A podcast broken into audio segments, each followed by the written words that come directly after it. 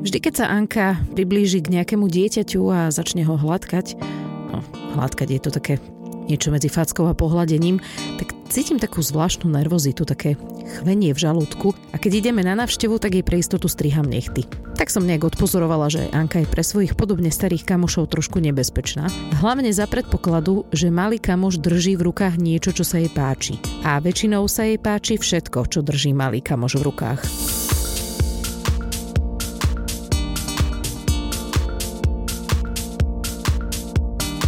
O tom, prečo je to tak a či je Anka v tomto výnimočná, alebo je to bežné detské správanie, sa v tejto časti porozprávam aj s detskou psychologičkou Romankou Mrázovou. Máme takého kamoša, teda dúfam, že je ešte stále náš kamoš, Samko.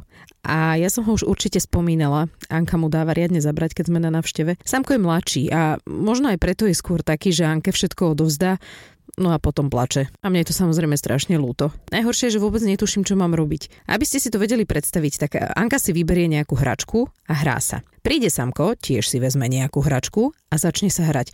V momente, ako Anka spozoruje, že Samko v rukách drží niečo iné ako ona, príde a pomerne neohrabaným spôsobom mu to vytrhne z rúk. Povede si, dobre, je to dieťa, ešte nemá cit, ale nepozerá sa na to dobre. Ani z môjho pohľadu, a to si predstavujem, čo si tak cíti Aďa, Samková mama. Inak a nie je to len Samko. Aj Vilkovi takto berie všetko, čoho sa dotkne. Vilko je náš ďalší, verím ešte stále kamoš, ktorého občas navštevujeme. Anka vyslovene zazerá, čoho sa Vili dotkne a hneď vyštartuje. A čo robím ja?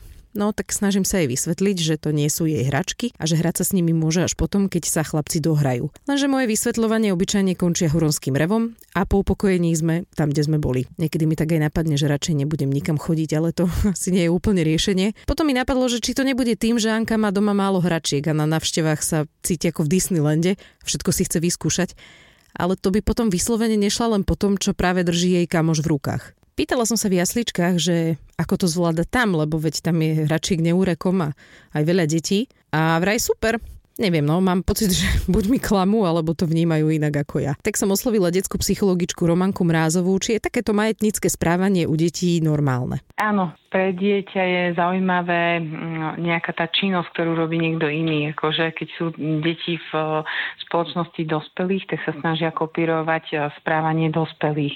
To často vidíme v tých hrách na mamičku, na otecka a tak ďalej ale keď sú v prítomnosti nejakého iného dieťaťa, tak ich zaujíma to, čo robí to druhé dieťa. Hej? Čiže snažia sa kopírovať to druhé dieťa, lebo je to pre nich prirodzenejšie z hľadiska takého, že je im to bližšie, hej? že ten malý človečik je je bližšie tomu ďalšiemu malému človečiku a preto sa ho snažia kopírovať. Čiže každá jedna hračka, ktorú má to druhé dieťa, je samozrejme zaujímavejšia ako tá moja vlastná, hej? lebo je to niečo nové, niečo, čo som ešte nezažil chcem to, chcem to vyskúšať tak, ako to robí ten druhý, hej? tak ako sa s ňou hrá ten druhý. A čo mám robiť ja ako matka, hej? že teraz vidím, že moje dieťa rve tú hračku tomu druhému dieťaťu, to druhé dieťa začne plakať, lebo je smutné, lebo tú hračku chce. A teraz čo mám robiť? uh-huh. mám jej to zakázať, alebo mám ju v tom podporovať, alebo ja neviem. Ja, no ja neviem. No, veľa mamičiek je z toho takých zúfalých, lebo to je jedna veľká téma požičiavanie hračiek.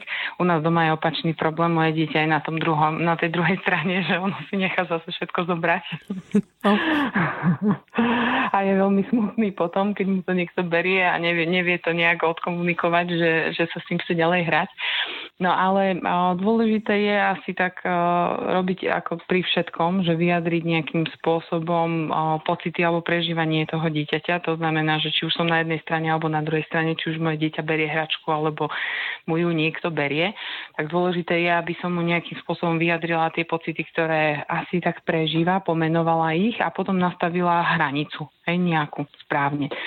Lebo pokiaľ ja nechám, keď sme na tej strane, že moje dieťa berie niekomu hračku, ja mu umožním, aby tú hračku zobralo, no tak čo ho učím do budúcna v rámci tých sociálnych vzťahov? Že čo? Môže si hoci kedy môže zobrať hoci čo, čo ani nie je jeho a že má na to nárok a že nemusí na to ani čakať a že, že proste, že bude to mať vždy a okamžite že a to asi nechceme. A zase z opačnej strany, pokiaľ nechám dieťa, aby vždycky všetko, čo má, požičiavalo aj napriek tomu, že nechce, tak ho naučím byť takým človekom, ktorý nevie povedať nie. Hej, zase v dospelosti. Čiže zase on sklopí hlavu a, a aj keď nechce, tak proste sa rozdá, hej, alebo naberie si na svoj chrbát strašne veľa práce, alebo, alebo proste iné veci. To poznáme u, u, u dospelých, že proste takto to funguje. A pokiaľ chceme, aby sa to dieťa naučilo nejak správne reagovať v rámci tých uh, sociálnych vzťahov, tak ho musíme učiť aj nejaké empatii a rozprávať sa jednak o jeho vlastných pocitoch, to je najdôležitejšie, lebo v tom detskom veku hlavne dieťa pozera na svoje vlastné pocity a potom už postupne ako je staršie, tak ukazovať aj pocity toho druhého dieťaťa. Čiže napríklad v takom prípade, keď moje dieťa berie hračku niekomu inému a to dieťa mu ju nechce požičať, tak uh, urobím uh, takú vec, že mu vyjadrím uh, vlastne to, že chápem, čo prežíva, čiže rozumiem tomu, že sa chceš hrať práve s touto hračkou, s ktorou sa hrá, dajme tomu Zuzka, ale Zuzka sa s ňou práve teraz hrá, takže si ju môžeš požičať potom, keď bude voľná. Hej, čiže nastaviť mu nejakú, nejakú tú hranicu. Alebo ak to je zrovna Zuzkina hračka, tak uh, môžeš sa potom opýtať Zuzky, keď sa s ňou dohrá, že či ti ju požičia. Hej, či, čiže takýmto spôsobom uh, nastavovať nejak zdravo tú hranicu. A keď sme zase na tej opačnej strane, čiže dieťa, ktoré keď chceme, aby požičalo nejakú hračku, tak ho nenútiť do toho, aby tú hračku požičalo. Naopak mu zase vyjadriť to, že vidím na tebe, že, že nechceš tú hračku požičať, že chceš sa s ňou ešte hrať. Nemusíš ju požičať, keď nechceš. Ak sa dohráš s ňou a, už, a, už, a budeš chcieť ju niekomu požičať, tak to môžeš urobiť potom. Vyjadrovať pocity toho dieťaťa a nastavovať nejakú správnu hranicu, aby sa naučilo fungovať v dospelosti v tých sociálnych vzťahoch. A nenechať sa odradiť e, prvotným plačom a jedom, hej? Samozrejme. Lebo ja už si, tam... ja, lebo super sa to počúva, samozrejme, ja si to už predstavujem, ako to aplikujem a Áno. už vidím tvoje dieťa, ako proste reve. No, čiže preto je dôležité to vyjadrovanie toho, že ja viem, že sa s tým chceš hrať, ja tomu rozumiem. Je to, je to lákavé, je to fakt krásna hračka, je krásna, farebná, ale nemôžeme si ju teraz požičať, môžeš si ju požičať potom, keď ti sa s ňou dohrá dievčatko, hej, že proste opakovať toto dookola a samozrejme pri tých mladších deťoch, keď tomu ešte úplne nerozumejú, skúšať aj to odklonenie pozornosti, hej, že skúsme si zatiaľ pozrieť túto hračku, keď bude voľná, potom sa k nej vrátime. Ale netreba to akože zdávať hneď na začiatku, lebo to dieťa sa to učí postupne, hej, že to nepôjde na prvý krát, že mu to vysvetlím a teraz a prídeme do novej situácie a už bude vedieť, ako správne reagovať. Takých situácií musí byť X a to dieťa musí na to dozrieť vedieť, aby tomu rozumelo, že takto to funguje a že, a že jedného dňa uh, uvidíme, že proste bude schopné prísť tomu druhému dieťaťu a vypýtať si ju napríklad. Hej, že to zase není problém prísť a vypýtať si hračku, ale musím akceptovať to, keď mi ju nikto nechce požičať. Jasné, čiže len čakať, nemám teraz prestať chodiť na návštevy. Nie, nie. Normálne ju vystavovať tej situácii, hej?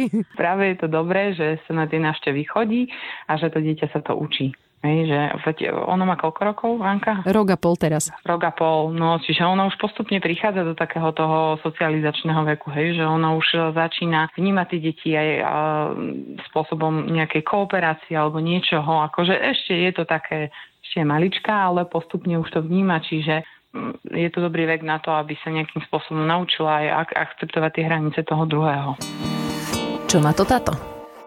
No ja som mal v živote už veľa názorov. Um, Veľa z nich som už aj opustil, alebo teda nejak pozmenil na základe nejakých skúseností, ale tento ma ešte tak akože drží a veľakrát sa mi osvedčil, že teda je na tom niečo pravdy a tak si ho tak kreujem už dlho, že proste jak si naučíš, tak máš. A to platí v rôznych nejakých rovinách vzťahov, okrem teda toho partnerského, tam keď sa snažíš vychovať to je také strašne blbé slovo, ale už som to párkrát počul od niekoho, že jak si vychováš ženu, tak máš, tak to porad sa mi otačá ona hlava o 365 stupňov, aby sme si boli jasno. Ale vo viacerých ostatných vzťahoch si myslím, že to teoreticky aj funguje, lebo viackrát som to zažil napríklad e, zamestnaneckom. Napríklad máš kolegu, ktorý proste má robiť, ja neviem, 10 vecí, spraví 9 a tú jednu proste neurobi, lebo ja neviem čo, tam je milión vecí toho, akurát museli zvenčiť frajerkinho psa, tak to neurobil. No a ty to urobíš za ňo. A keď to urobíš takto viackrát za ňo a nekonfrontuješ ho s tým,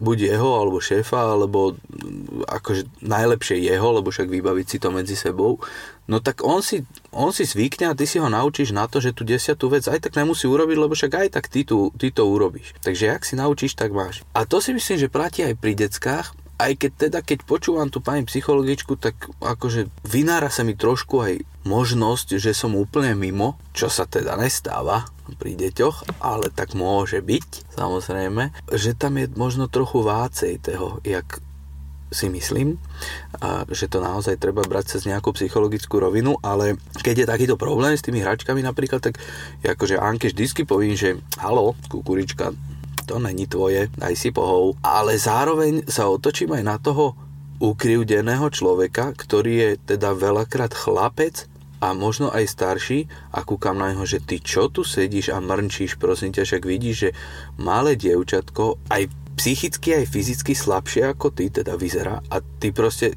si necháš zobrať hračku a reveš. Akože sorry, jak si naučíš, tak máš.